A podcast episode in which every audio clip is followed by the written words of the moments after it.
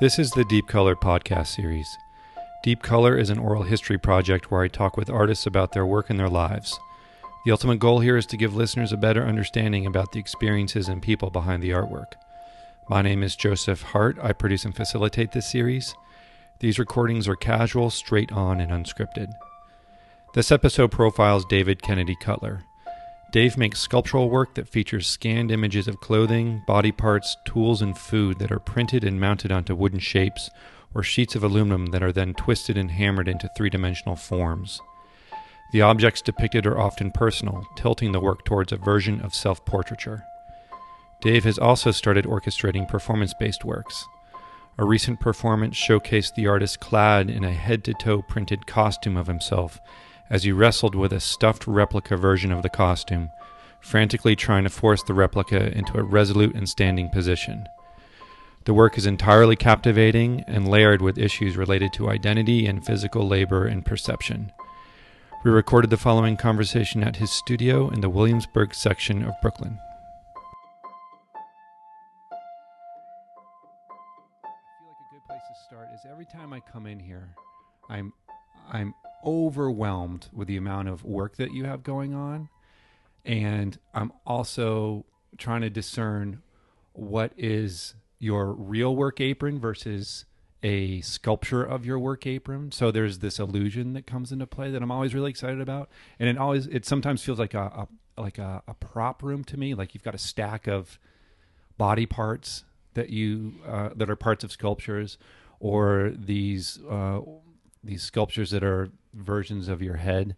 So the energy in here is always really intriguing and provocative. Um, is this the the amount of action that's going on in here? I, I know you're, you're you're you said you're sort of straightening up right now, but is this is this typical for how it feels in here, or is it busier than it sometimes is, or is this about about average? The amount of work that's on display and in here, or um, yeah, just what it feels like. Uh, yeah, it's it's generally pretty overwhelming in here. It's kind of it's kind of a mess, as I may have described in the past. Um, yeah, I, th- I think it's it's progressively gotten this way since I moved into this studio. Yeah. How long have you been in here? uh, since 2013. Okay. So Almost four years. yeah, I, four I- years. I lost my old studio and um, I did kind of a purge Mhm. from that one and started anew here. Mm-hmm. and um, it's re- I think it's pretty interesting that it's becoming broadly reflective of my personality or or what's happening in my mind. Yeah. Yeah, you could camouflage in here. I mean, there's your image is in the work and you're wearing one of your plaid shirts and there's some of your plaid shirt sculptures. I feel like you could you could like seamlessly like blend it camouflage in, which is kind of interesting. It's efficient though, Dave. It feels I mean, you you use the height of your space to really f- you know, you utilize wall space as storage and, and display and working surface and I sometimes forget to look up. So it's nice to see. You mean in your studio? Yeah, my studio hmm um, you know, there's a lot of real estate up there, so it's nice to see you utilizing the space. Um, I don't think I have a choice. yeah. uh, another thing, um, I guess I wanted to start out on um, was the show you did recently in Estonia. Um, that was a couple months ago.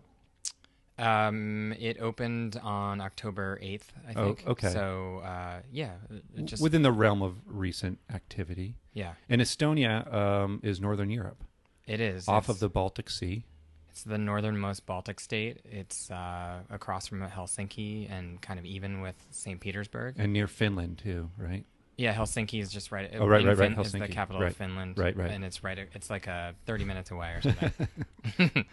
Uh, my uh, uh, country capitals of northern Europe. a lot of I got to work on it. a lot of people have trouble placing Estonia, which included me when I 1st Uh-huh. learned of the show. And was it at a gallery or a museum or what sort of space was it in? It was in a provisional space. Uh, there's a organization there called the Center for Contemporary Arts Estonia, and they did this in partnership with a New York gallery called Art in General. Uh huh. So it was like a roving museum type kind of situation. Right. right. I saw pictures of it online. I mean, would have loved to have gone, but it seemed like a beautiful big space. Uh, yeah, it was huge. It was a former uh, arts association, like um, used under communist times, probably built then, and Mhm. it had um, real dystopian looking place. Mm-hmm. It had real. It was real raw.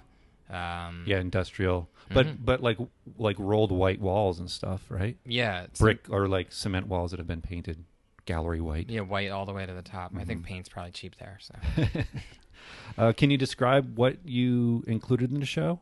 Um, I know you had your sculptures, um, and there's uh, you know there's usually an installation component with the stuff that you do, and then you did a performance. Can you walk us through what what you all what you presented?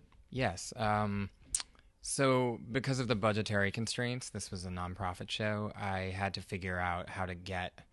I had to figure out how to fill a 34 foot by 17 foot room with my work, which is all of it is at one to one scale. Mm-hmm. Um, so I had to be able to get stuff there in a couple suitcases and then um, fill the space. So the main space And that was a consideration with the show you put together. Like, how what can I make that will fit in carrying or that I can check onto an airplane? exactly. Oh, okay. Um, so there was something really economical about it. Right, right, right. Um, so the the space was was wide open. So I had it uh, the idea of dividing the space with a wall um, with this repeating hammer motif. Mm-hmm. Um, that's an image of a wooden hammer uh, spread across uh, I don't know like six sheets of really big birch plywood. Mm-hmm. Um, so that served as like a backdrop painting mural wall situation. Mm-hmm. Uh, then I brought 180 pieces of wooden bread that I tiled across the floor of the space, and that was in one rolling Little suitcase. individual slices of like moldy white bread, right? Yeah, That was made of wood. yeah, but it was, it's an image of everything was an image of a thing instead of a thing. Mm-hmm. Um, and then the sculptures in the show were outfits that were images of myself. So they're these. Uh, they were able to be packed up like clothing. Right. And, then you would fill them out with stuffing to give them form. Yeah, well, there were there were two of them. Okay. Uh, one of them was an empty suit. Or they were both empty suits, but I filled up one with a real roughly approximated version of myself made of like canvas and duct tape and packing foam Right. and then dressed it. And the other one I wore. You wore. It was so you made a suit of yourself that you wore over yourself. Yes. Right. Um, and I want to talk about some of the motifs and the some of the reoccurring themes of your work in a little bit. But um, I'm curious if you could um, describe what that the performance, how it went, and what it felt like. Because last time we talked, you had like a real visceral um, inner response to what that felt like. Can you can you go into that a bit more? Yeah. Or again? So, uh, do you want to know the quick plot of the performance? Yeah, Or- yeah, Or yeah. do people want to know? uh, I would like the- to know. At some point during the opening, when there was a good enough amount of people there, I disappeared. I went to a green room that they had provided, and I got dressed in the outfit, and I came back into the space dragging this dummy. And in a sort of haphazard, unplanned way, I I just attempted to get the dummy to sp- stand up in the Mhm. space. Um, and because it's floppy, it refused, and I would get angry. We would run around. I would pin it up against walls. Mhm. Eventually, I discovered this empty vitrine that I had set up in the space, and I keep trying to get the dummy into the vitrine. It keeps falling out. And just to be clear, you're wearing the costume of yourself over yourself while you're Yeah. doing this. So it looks like uh, two of this identical, weird digital Right. skin are are kind Right. of and one clearly is you inside of the other one is floppy it's clear that there's there's it's it's a doll yeah. yeah okay Um, so anyway, the, the ultimate result is that I seal the dummy up inside of a case, which makes it stand up, and now it's a hermetically sealed sculpture Mhm. Doing on display on display, Mhm. standing up like a sculpture is supposed to do. And then at that point, when my work is finished, I unzip out of the outfit of myself, and I'm wearing the same outfit underneath. And then I leave the exhibition, and I don't come back. you walked out of the gallery Yeah, I slammed the door on the way out. right it like aggressively like yeah that was a last minute decision Mhm. i just it i had um so much uh, adrenaline Mhm. going and it's also really difficult to breathe under this plastic mask right That- and see right you only had a little pinhole you Yeah. give yourself a little pinhole so you can barely see yeah i can only see out of one pupil actually but just because of the alignment of the mask mm-hmm. and i was just i was breathing really heavily the whole time Uh, i think a lot of people thought it was for show the the really determined action but it was Mhm. it's really laborious in there it's Yeah. hot it's sweaty it's hard to breathe uncomfortable yeah Mm-hmm. And um, so you you walk out of your own show, rage raging on adrenaline. hmm And did you return, or you like w- like that was the end of the show for you, and or or, like Yeah, what- there, I, there, I don't know. There was another forty-five minutes or something, and Uh-huh. I went into the screen room, and this circulation in my hands, I like I couldn't even, you know, I had pins and needles. I was kind of cold. uh huh I was stalking around wearing this like outfit, half on my body, like half unzipped, uh huh and I had I had a bottle of water in the room, and there was a s- like just a sink. It was a really like atrocious kind of dem- demolished little room. uh huh And instead of filling up the water like a civilized human being, I went directly to the faucet and started drinking directly out of the faucet like I was like It sounds like you went primal in a way. I did, yeah. I felt uh, really um, I just I, I, I had I felt had this feeling that I thought this is the way a musician must feel after a performance. yeah, I was going to ask you have you have you ever felt that way before in any other life situation? Um, I don't think so. no. Yeah, I was trying to think when you told me about this. Um, last time I was over, I was I was trying to think about what I've done where I may have felt those things, and I, like, and it's and it's usually like an intense situation, like um, the birth of one of my kids, car accident, a, a physical fight, you know, from when my younger crazy days, but like these really charged, out of control moments where your body sort of goes into this place, animal place, and it sounds like that's what happened. And you had never done a performance like this before, correct? This was your first I- one. I've, never done one at all. So, um, uh, yeah. I mean, I was, I was so freaked out. I like, I had to turn off the lights. I like lay down on the Yeah. floor to compose myself. Bring your and heart rate back down. Yeah, Uh-huh. absolutely. Would you do it again? Are you happy with how it came came came out? Yeah, yeah, I will. Um, and you know, part of it is that I don't really consider myself a per- performance right, artist. right, There's right. people who have trained their bodies for years to be able to do incredible things, Mhm. and um, but for me, this this show was a lot about labor or the labor of the artist, and Mhm. so for me, it was really just finishing the installation of the show during the opening. hmm Um, so in a weird way, it was just like reiterating my daily task, but now just in front of people. Right.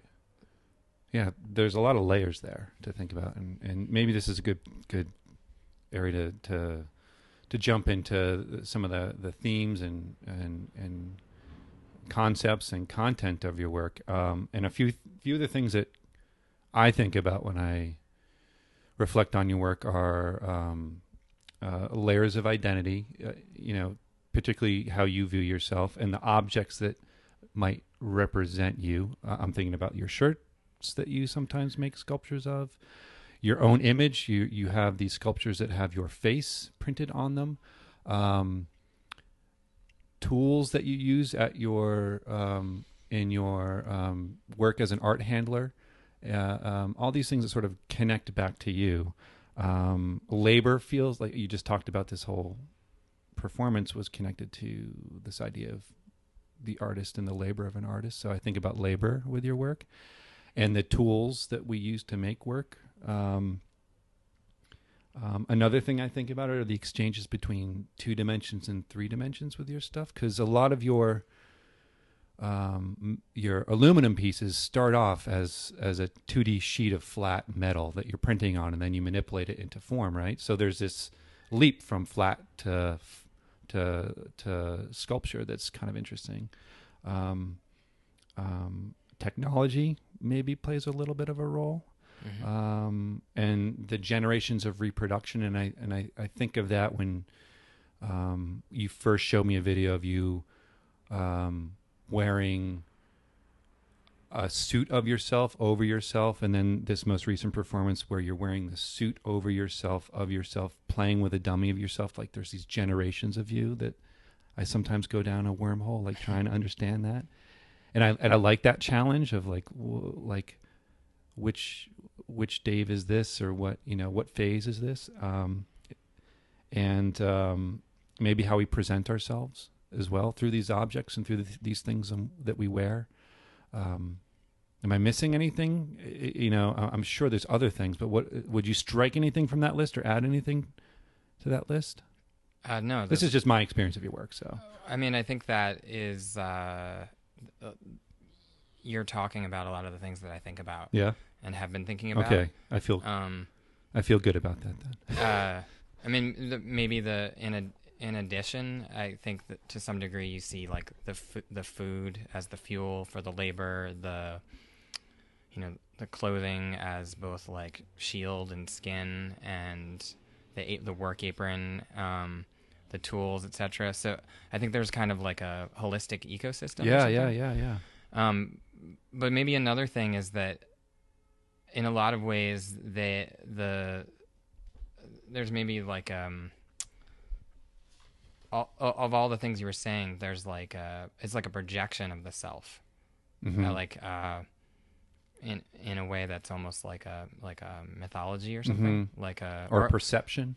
a perception or even like an idealized uh, version Mm-hmm. um, and in in a lot of ways, I think that is kind of reflective of when you're talking about technology. Not Mhm. only do I use digital methods to make Mhm. these things, bringing them back into the analog world, um, but I think there's that mediating influence that I'm really interested in, Uh-huh. where like I no longer have control over myself or my or my image, and that the images of the things that make up my identity are like self-replicating through this cheap disseminated image Right. out to the world. Right. Another thing that um, I thought was interesting from our last hang was we we um, went back and forth on this um, this this hesitation or this allergy to saying my work is about X. Like I feel like that's a um, a struggle for a lot of artists. They don't like saying my work is about. It's sort of like a a damned way to talk about your work. Would you agree, or, or what do you think the the flaw is, or what what is our problem with saying my work is about this? Like being, is it just a matter of being specific and avoiding, not wanting to be specific, and fear of being absolute? Like, what do you, uh, what's your take on that? Uh, I mean, I think we've talked about this before in the way that uh, uh, I think what, what we were talking about was like how I watch some artists who have they have like a thing where Mhm. they um, they they seem to like situate themselves and they there's like so much confidence there Right. knowing that this is their thing and like their brand or their signature or something like that. yeah, or th- or that they just their interest really holds, or they have a innate stylistic voice that kind of can can pull any content from the world into it. Uh huh. And uh, I think I've told you before that I I think that through the making of my work, I learn what the work is about in a lot of ways, Right. like the predeterministic quality Right.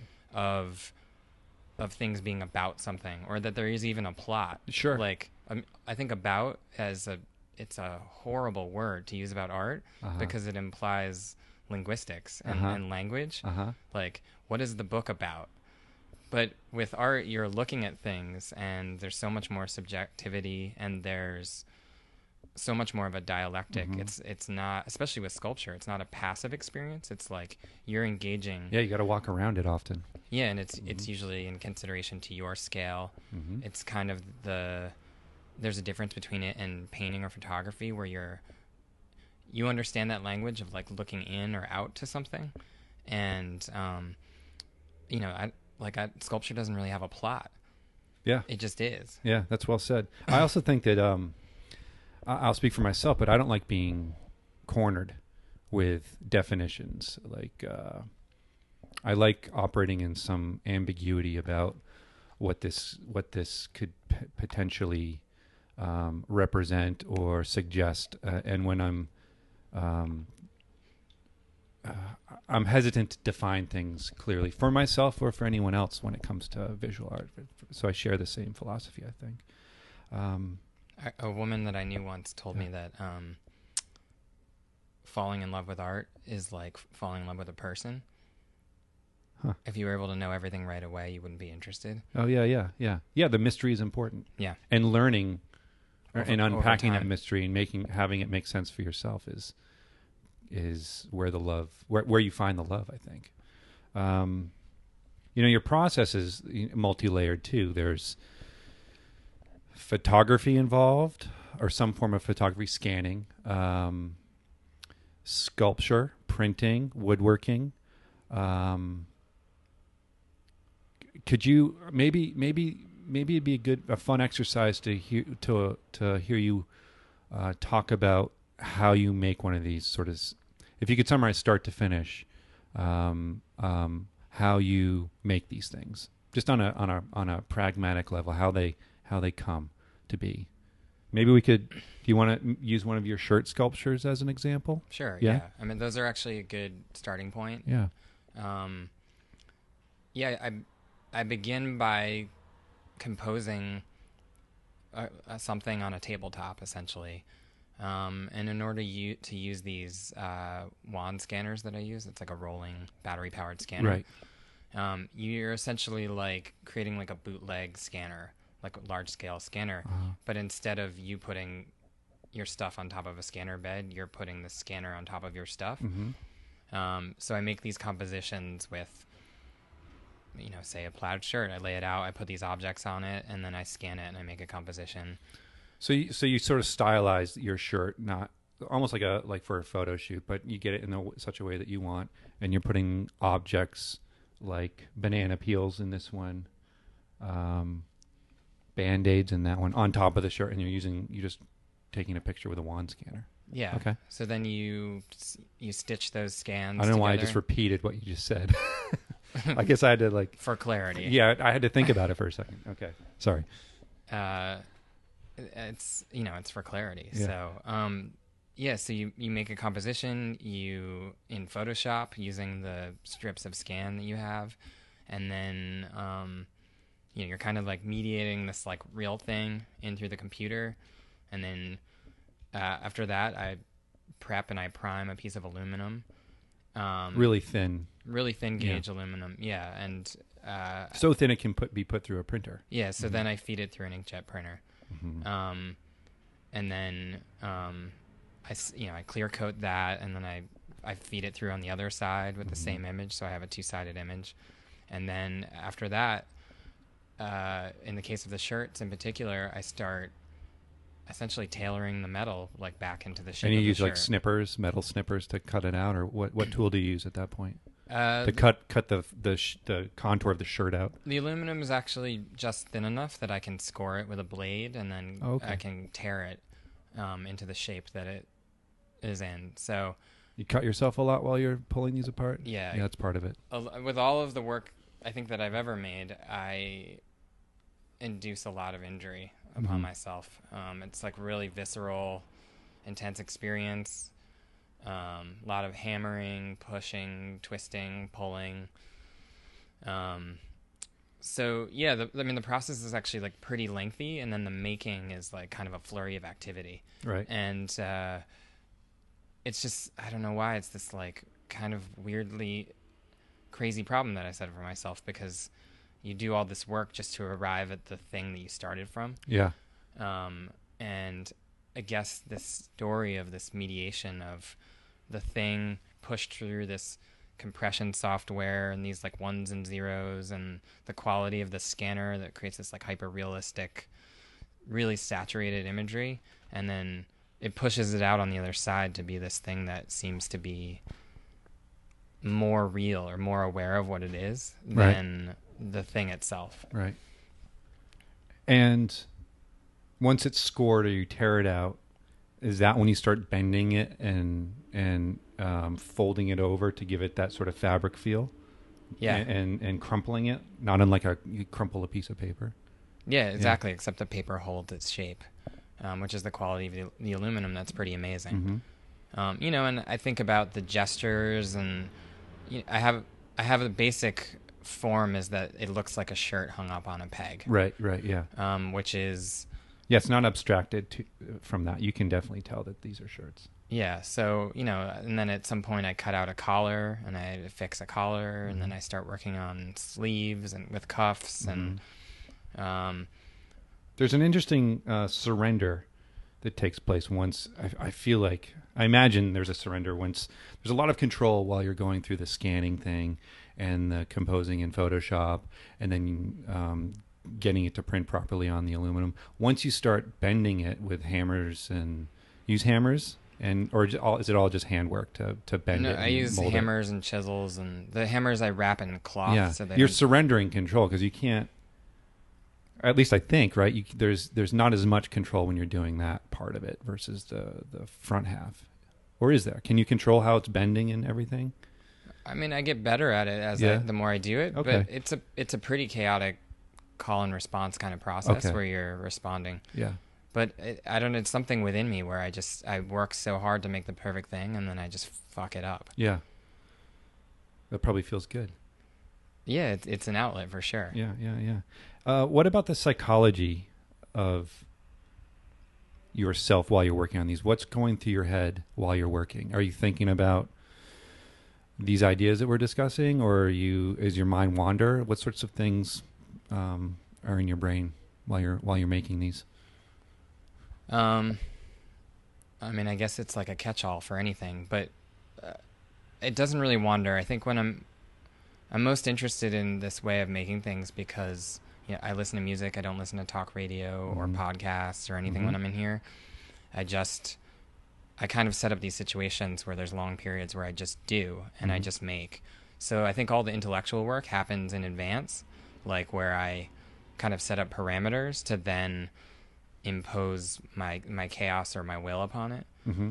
Um, and it's interesting that you said that because last night I was, as I was falling asleep, been reading this book by like a psychoanalyst who's he's married to a woman in the arts, and he was talking about how, um, like as as as children we set up obstacles. Like the only he's basically saying like the only way to desire anything in the world is for it for, is for there to be something in front of it or like an obstacle in front of it um, and he talks about like that as like a relation to like you know that moment where you separate from your um, your parent or something Mhm. you you suddenly realize that the world that the world is like full of obstacles to your Right. connection to something and when i was reading that last night i was like oh my god that's just like what i'm always doing It's just like setting up these like parameters or obstacles that i can't that i have to like destroy or something Uh huh. Yeah.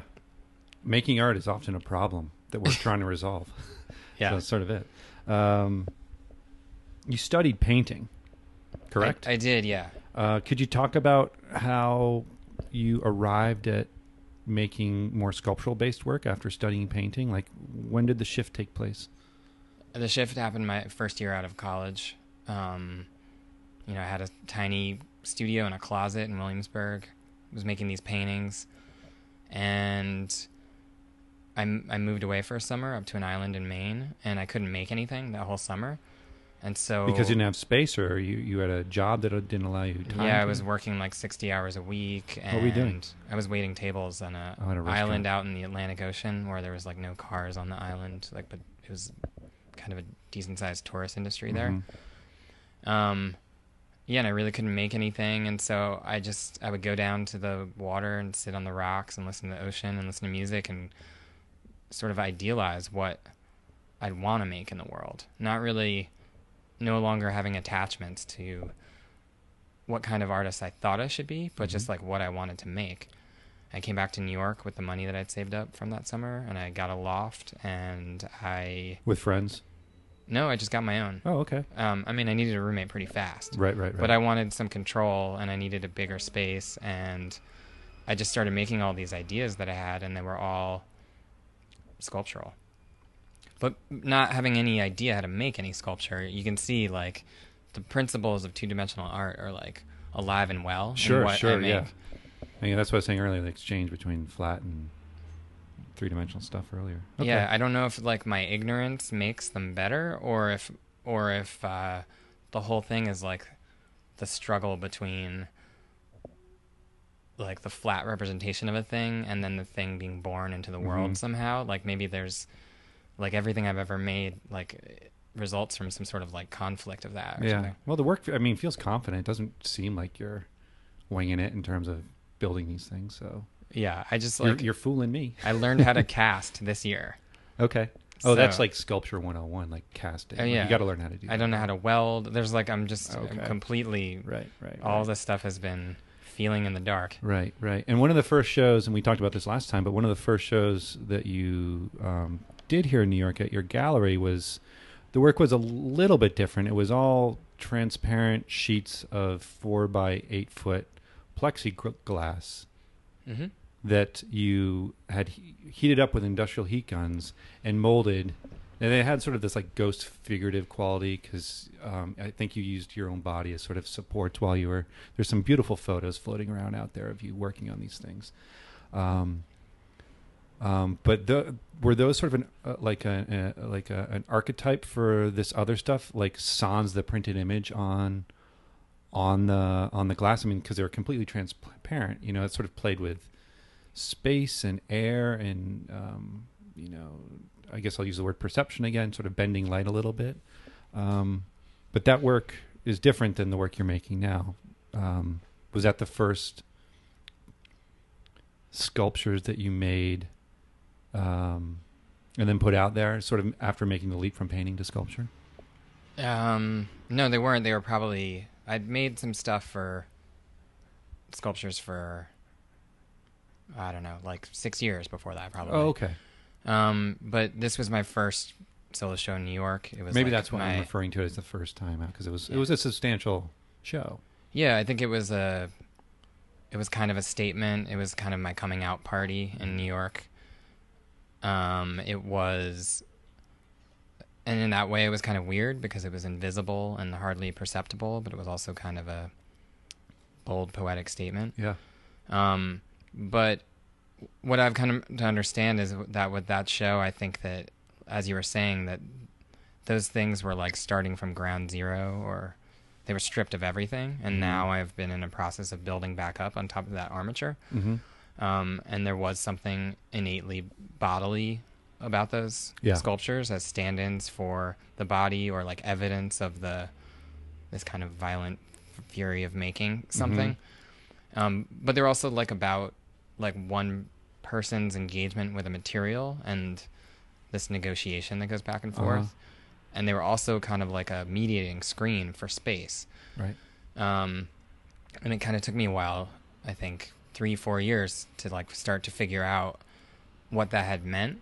And so in a lot of ways, I think the work that I'm making now are like the, the skins or like the outfits that those sculptures would adorn themselves with. or- Sure. Sure. Yeah, I think there's a connection between those those plexi pieces being uh, recordings of a physical movement or a performance, and I- I could make the leap to your actual performance that you're doing now in real time. Um, I, I I see a, a bridge between the two, so um, I think those are important. That's important to point out. I, I like to try and point those connections out from earlier work to current work. Um, you grew up in Vermont, I did. small town. Very small. I also grew up in a small New England town, Mhm. but in New Hampshire, so across the border. But we're both country kids in the city. Um, do you think that's worked for you in any aspect of your your your more urban life?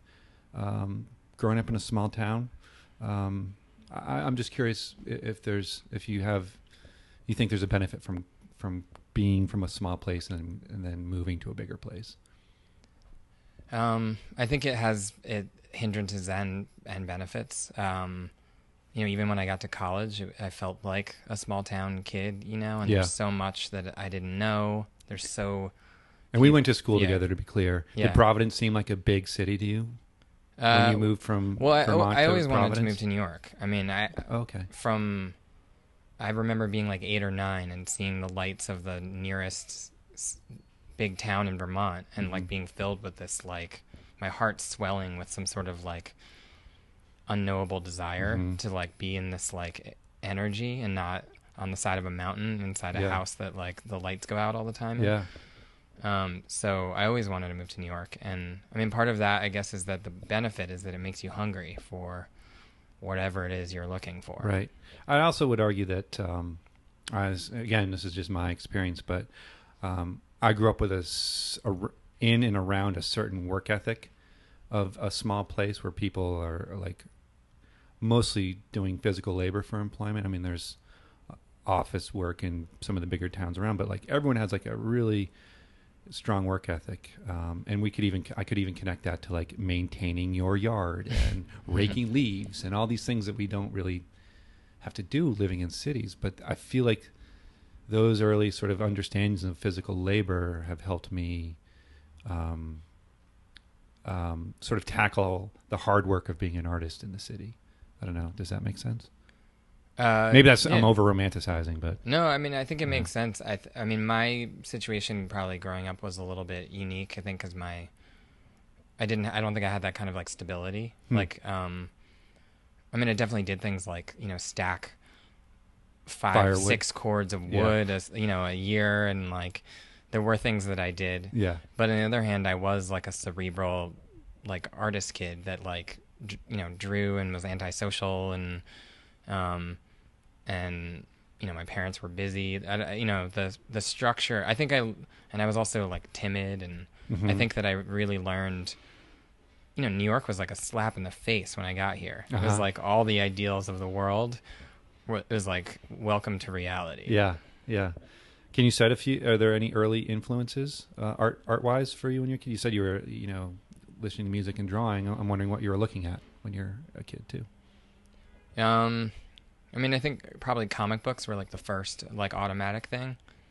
Um, like like Marvel comic books or, or Marvel, DC. Okay. Um, stuff we could find at the uh, pharmacy in our town or something like Exactly, that. Right? yeah, there well- wasn't necessarily an alt comic scene yet in your small Vermont town. there wasn't early on, but by the time I was like a pre-adolescent, there were actually. I mean, the ninety. The thing that people forget about the '90s was that they were like there were like record stores and skateboard shops and like comic book stores cropping up in like the most random of places. Yeah. all before the internet. Yeah, And so I actually was like a comic book nerd for when I was like 12 Yeah. years old and I hung out with these probably horribly nerdy adults that were like playing role playing games and Yeah. like hanging out in comic book stores. But then some of them, you know, like one guy wore like a trench coat and Doc Martens and he liked Jane's Addiction and I was like, who's this guy? Yeah. And like in a weird way that like provided these like pipelines into like the culture that it was so For sure. um that I was so starving for. for sure. I like to salute um, underground cultures and subcultures for us when we were growing up in the places where we grew up. I think those were hugely informative and helped helped me um, sort of embrace my interest in art now. I mean, those we don't have access to big museums and galleries where we grew up, so those like underground scenes were important. Skateboarding is also you mentioned skateboarding. That was a big influence for me when I was a kid too. Um, as I mentioned, we went to school together. So you, um, you're you're a formally trained artist. We went to art school. Um, are there any big? Can you cite any any important takeaways from um, your your formal education in Providence? um you know i really like reflect back on it and i was i was kind of a punk in college i remember like freshman year i was me and my friend dan colen were in like section together and we Uh-huh. were like we were just nightmares and like our professors were essentially just trying to convince us that we should drop out L- And- nightmares like party animal guys or just Hung- combative? just, what do you yeah, mean? hungover angsty asleep in class um Sound like a college kid. Yeah, but not very mature about it. Yeah. But also, I think that I mean, and it's hard for me to look at myself with objectivity. But like with Dan, it was clearly like extreme talent going on there. But like, you know, I can imagine too. It's like you're a professor and you're watching this kid like piss it away, and but it, you know, it it took me a while. Actually, I did a semester abroad my junior year in Paris, Mhm. and I that's when I started to think like, oh my god, I, I think I'm an artist. Like I, Yeah. And the weird thing that did it though was that I think American uh, education has a way of infantilizing students, and there's Yeah. like a division between, uh, like the teacher and the students, and so. When I got to Paris, all of these professors were treating me like I was an adult and an artist, Right. and we could go over to their house. Yeah, and the, show the power collection dynamic is different. and uh, just suddenly being treated like that made me get so much more interested. Um, Yeah, I, I, I didn't hit my stride till I was a senior, and I, you know there's always exceptions to the rule. Some people are sort of understand how to operate in a in an educational institution at an, uh, at the college level earlier in their four years, if that's what if that's the the the time timeline of it. But I think so much has has has to do with like your own maturity and being ready for um, when you want to get when it's time to be serious and all these things. So um, I was that guy too for the first half of my education. We- Um, I think we partied, I think we did. what about um, if I could remember. yeah. Uh, I, uh, you know, on this sort of like things that have been informative through your education. What about books? You mentioned a book that you're reading about um, psychology. Um, are there any other books that are that that are important to you, and that you think maybe other artists should read? Can you think of anything? Um, uh, I mean, well, just I mean to name drop that book. Just I mean, Yeah, for, what's the for interest, it? it's called One Way or Another. One it's or by Another. a, a British essayist named Adam Phillips. Um, his wife is a fashion curator. Mm-hmm. Um, I think that my interest in books usually like it's it gears towards the the nonfiction. Mm-hmm. So, and it's like always, I'm always like churning through things. Um, there's one art history book that I really liked that I, I pick up over and over again. Um, it's called The Artwork Caught by Its Tail or something like that. I think Huh. is what it's called by George Baker. It's an MIT press book, and it's about um, Picabia and Duchamp and um, sort of like the development of the of the meta consideration of the artwork or like the artwork sort of indicting its audience um, and that's been really influential on me especially in the way that i make like multiples or additions like the idea Yeah. that like the artwork isn't complete until it's perceived um, Is that a big book? A big, thick art yeah history it's book? pretty Okay. thick it has like gold foil cover um, it's a lot of text though it's, with some images Right. um, but I read, I read like mu- music biographies. You know, I just read like the Bruce Springsteen biography. Is that good? Born to Philip Run, Glass, right? Born to Run. Yeah. Was it good? Yeah, it was good. Cool. Yeah, I mean, he he's funny the way you through those books you really get like a sense of how someone wants to be perceived. Right. I you know I think Springsteen. I you know I'm a fan, but you know the more I read about him, especially as he gets older, is like his image and his whole. It's a character. Mm-hmm. It's not. It, he. It's like a designed character, um, which is. I- I, guess I'm still on like trying to decide if I like that or not. Yeah, I mean, he definitely plays like, you know, the the lucky working class kid Yeah. that got to play with the Stones, man. Yeah. Like, but uh, but it's interesting to hear about like how he began. Mm-hmm. and I mean that's the thing that I like about him is he's kind of in shambles. Like it even happens in his music where he's you know like uh you know like darkness on the edge of town. Like some of those Yeah. songs are just like kind of a wreck, Yeah. but they're like pretty amazing too. Yeah. And in a weird way, like his idea of this improbable rise of this Jersey kid or something, I think is like sort of reflective in the fact that he wasn't very like clear as to like what his ideas were. right. He's just trying to jam so much. Well, he had some help. He had like handlers sort of steering him. I, I can't remember the guy's name, but there was some some guy that um it was the Dylan guy. is that who it was? Yeah. Okay. Um, yeah, it's wild. Nebraska's probably one of my top five favorite records, It's great. and it's crazy to think about that record and then look at an image of Bruce Springsteen today and all the Botox, Mhm. and think that that that face made that record. It's kind of wild. Um, anyways, I'm curious if you could. Uh, I guess since we're sort of talking about well-known people, Bruce Springsteen. If you could have a, a, a dream, if you could fantasize a, a, a studio visit where you could have anyone in here, be they living or dead, artist or non-artist, who would you love to have come into your studio and have a conversation about your work with? It's a pretty hard question. It is. Uh huh. Um, you could pass too. We could skip it. No, it's okay. I mean, it's funny because you know we tried to do this another time, and you Mhm. asked me who I want to go on a road trip with, Yeah, I have rephrase the question. and that sounded way more fun than a studio visit. okay.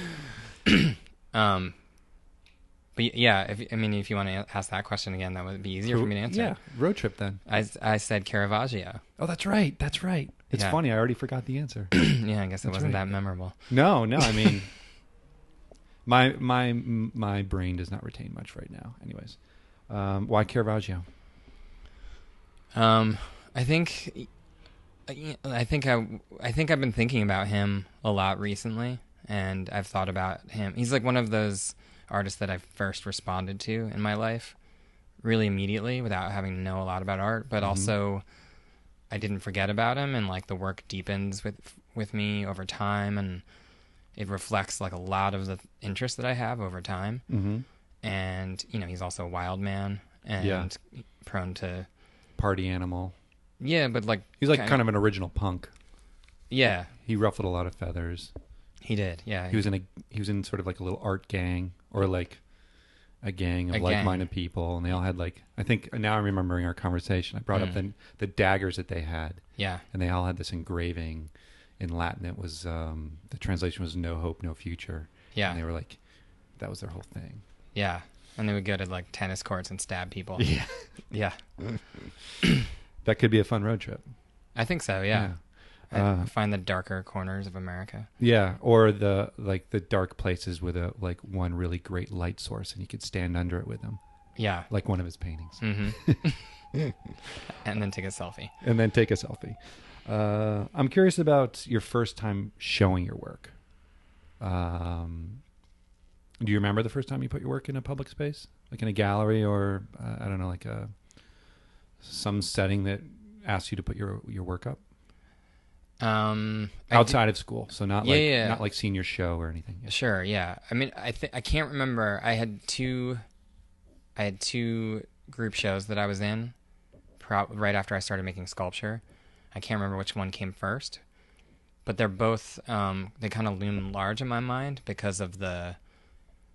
Just really spontaneous connections that were made through it. But one of them was curated by David Adamo, who was like my neighbor, and he's an artist. He's a really good artist. Um, and he was making like totally different work then, but he wanted all these like really tiny artworks um, in this show. And then the other one was at this gallery called Rivington Arms that's no longer exists. Yeah. Um, but was kind of like a really cool era defining gallery on the Lower East Side. In the early aughts. Yeah, r- um, ran by these two women, um, Mirabelle Marden and Melissa Bent, and um, they had like, you know, like the coolest artists around, and I just so nervously like brought them my slides. I took slides at the time. Oh, I thought you were gonna like. I figured Dan was gonna come back up again, and like Dan may have introduced you or something. But you No. approached them. Yeah, well, Dan had got them to go, go visit Jonah Capel, who was my stu- was in my first apartment with me, and they came and visited, and they like popped their head and, in, and I met uh-huh. them, and you know, I don't think they liked my work, but anyway, like a year and a half later, I was now making sculpture, and they curated me into this group show called the Sad Summer Show about these sad. There were all these sad artworks, and um, it was I don't know, it was so cool that I had this piece in this show. But that the piece that was in that show, uh, a woman from Berlin, a Greek woman, came and saw that piece and totally fell in love with it, and then uh, asked them if she could do a studio visit with me. And then, like lo and behold, she was opening a gallery in Berlin, and my first solo shows were just because of that one piece in this one That's thing. great. I, I that is the best thing. Like we all want want these things to sell, obviously, when they're in in a commercial gallery, right? Because we want to earn money to pay our bills and put food on the table.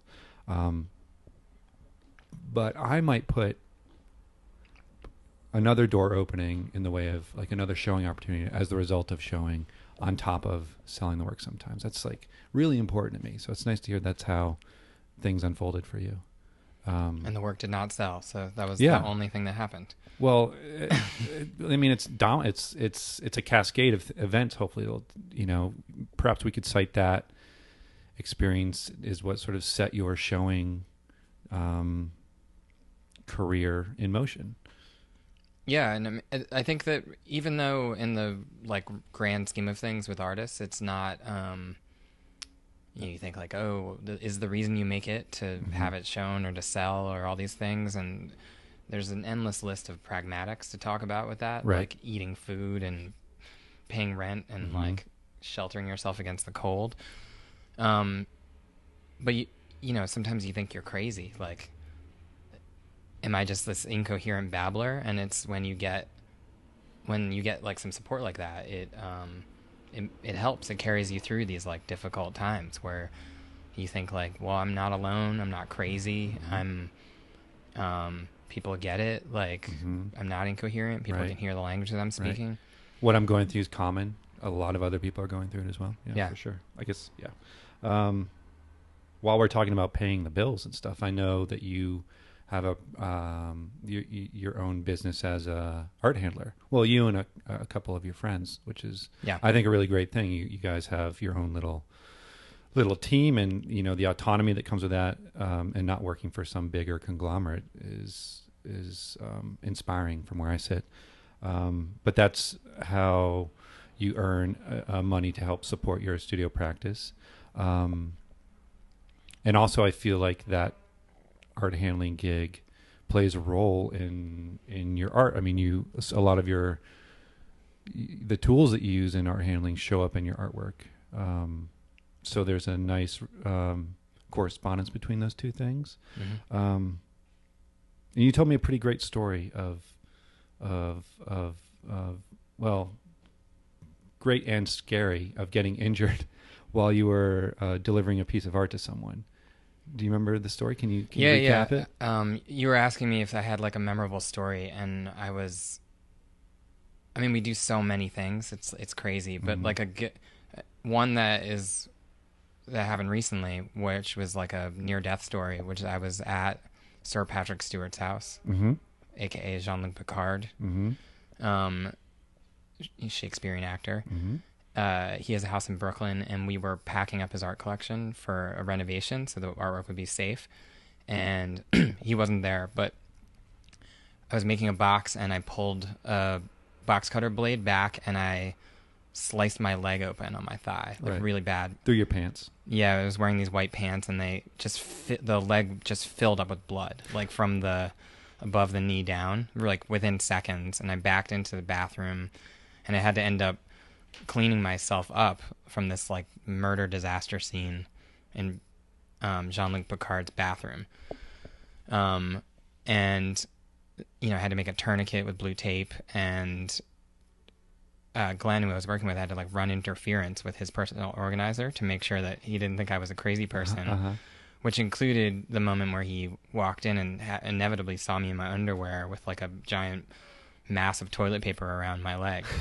But- Bloody. bloody Yeah. yeah. and i had to we had to ask if i could put my pant i washed my pants with hand soap in the in the sink in the Right. bathroom sink and then we had to put my pants in the dryer and then i finished the job two hours later It sounds As- like the assistant was cool about things too. He didn't flip out. i think he was a little weirded out but i had Yeah. to do like a whole I mean, with a lot of these jobs you have to perform to some degree Right. that like everything is cool and chill and um i was getting really lightheaded and we I, have this under control. yeah Both the hanging of the artwork and the blood gushing out of Oh yeah, and he was like, "Oh, those are nice boxes," you know. um, and then we we rolled out of there. We put our tools in the car, and then I limped up the street to the nearest urgent care, where I got five stitches from. My doctor was like nine months pregnant, Whoa. and uh, yeah, I walked in and I said, "Don't faint," and she was like, looked at my wound, and she was like, "You don't faint, Yeah. like you've lost a lot of blood." yeah. That's I mean, Glenn, Glenn was look, looking up the uh, where I cut myself, and to make sure it wasn't that main artery. Yeah, but he was like, he's he's like, he missed it by like a half an inch. Dang. Um, I'm curious um, if you could give your younger self some advice, maybe um, when you're just graduating from from art school. What sort of advice you might give yourself with now that you have some hindsight? Um, yeah, I mean, I do this all the time. It's, I think it's like a really big. it's a time travel question. Yeah. Um, I think I probably would have told myself to have more courage. Hmm. Took me a while. Yeah. Um, that's that's actually perfect because I wanted to talk about the sort of courage that it takes to do. Well, I, I you know I talked to someone recently when I, where where I described putting art out there for other people to see. I, I described that as a courageous act, and I, I believe that. But I started to second guess myself, like, well, actually, you know, like serving in the military is uh, like arguably like a courageous act. Like there's di- there's these different levels of courage, um, and I'm curious what you think. If you think being an artist is a courageous act in this day and age, Um, I think it is like as a as an example. Um, not. I don't think it really like benefits society in a lot of ways in a, in the direct ways that Mm.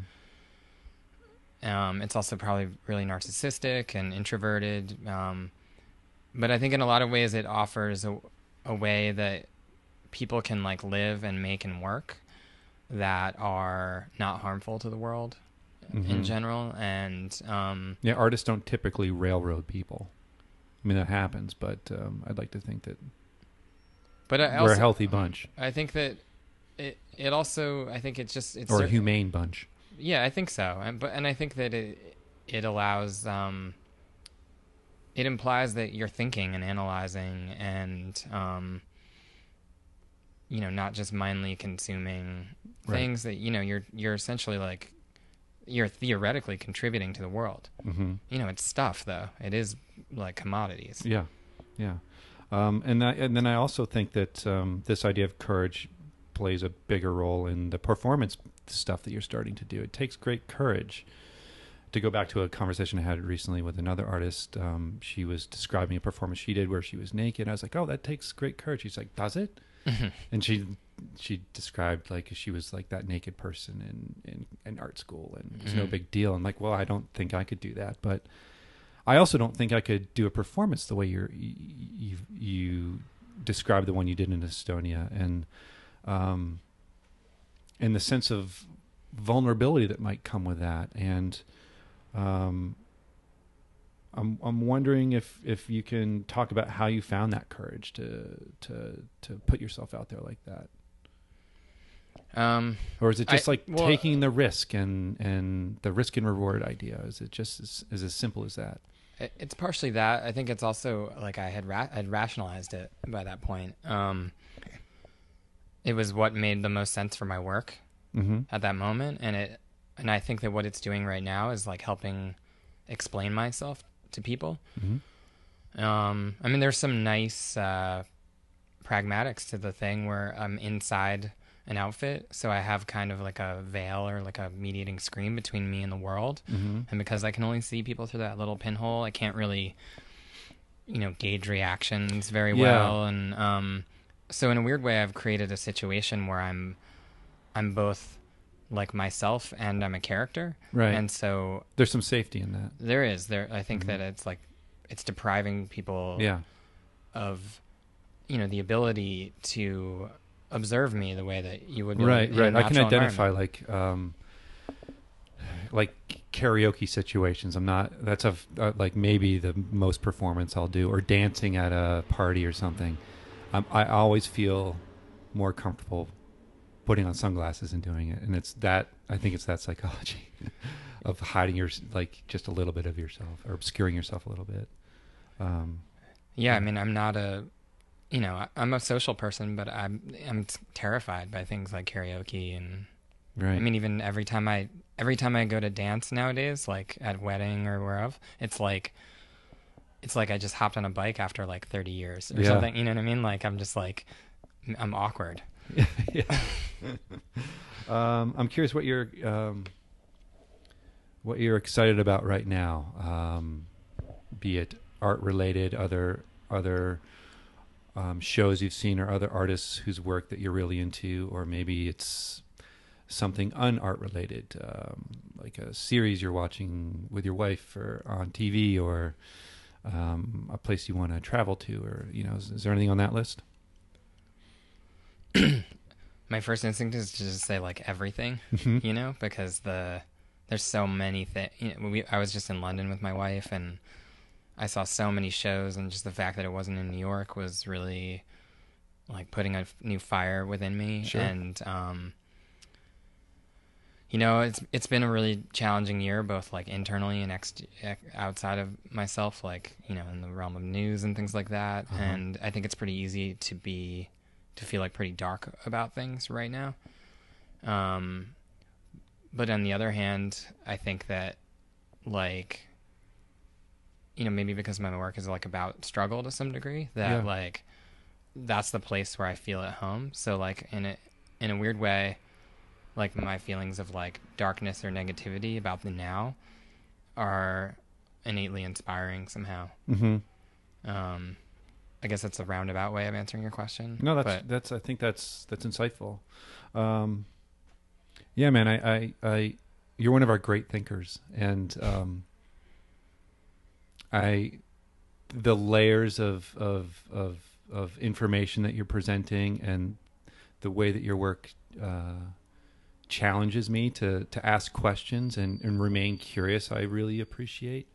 Um, it keeps me coming back to the work and thinking about it after I've left it, and it sticks with me. I mention this. I think I say this every time I see your work. I come by your studio. It's like I thought about that thing for like three days, and I was unpacking it for myself um, because I wanted to discover um, something about it that I didn't take in the the when it was in front of my face, and that's I think a really beautiful thing and what you've got going on in here. And um, um, yeah, man, it's exciting. And thanks for sharing um, um, in this way about your process and, and some of the intent behind this work. Um, and I'm excited to see see this stuff um, this spring, right? In in a show that you're working towards. Yeah, Yeah. Um, I when you first walked in, I, sh- I started to show you the model that I built for my show, my upcoming show with Derek Eller. Oh, that's right. Um, so it's been existing in my mind for a while. So I'm trying to actualize it in tiny scale. Um, but yeah, it, it's upcoming. I'm really excited about it, and I've been pretty hesitant over the past few years. Actually, I've done a lot of like two person and three person shows, Mhm. and um, a lot of that was kind of like discovering what this work I was working on was about and how it looked in the world, and I feel like it's all congealing into this like new glob of le- like legible information. Yeah, I would So, agree. I would agree. It's going to be great. thanks. It's going to be great. Thanks, Dave. Thanks, Jeff.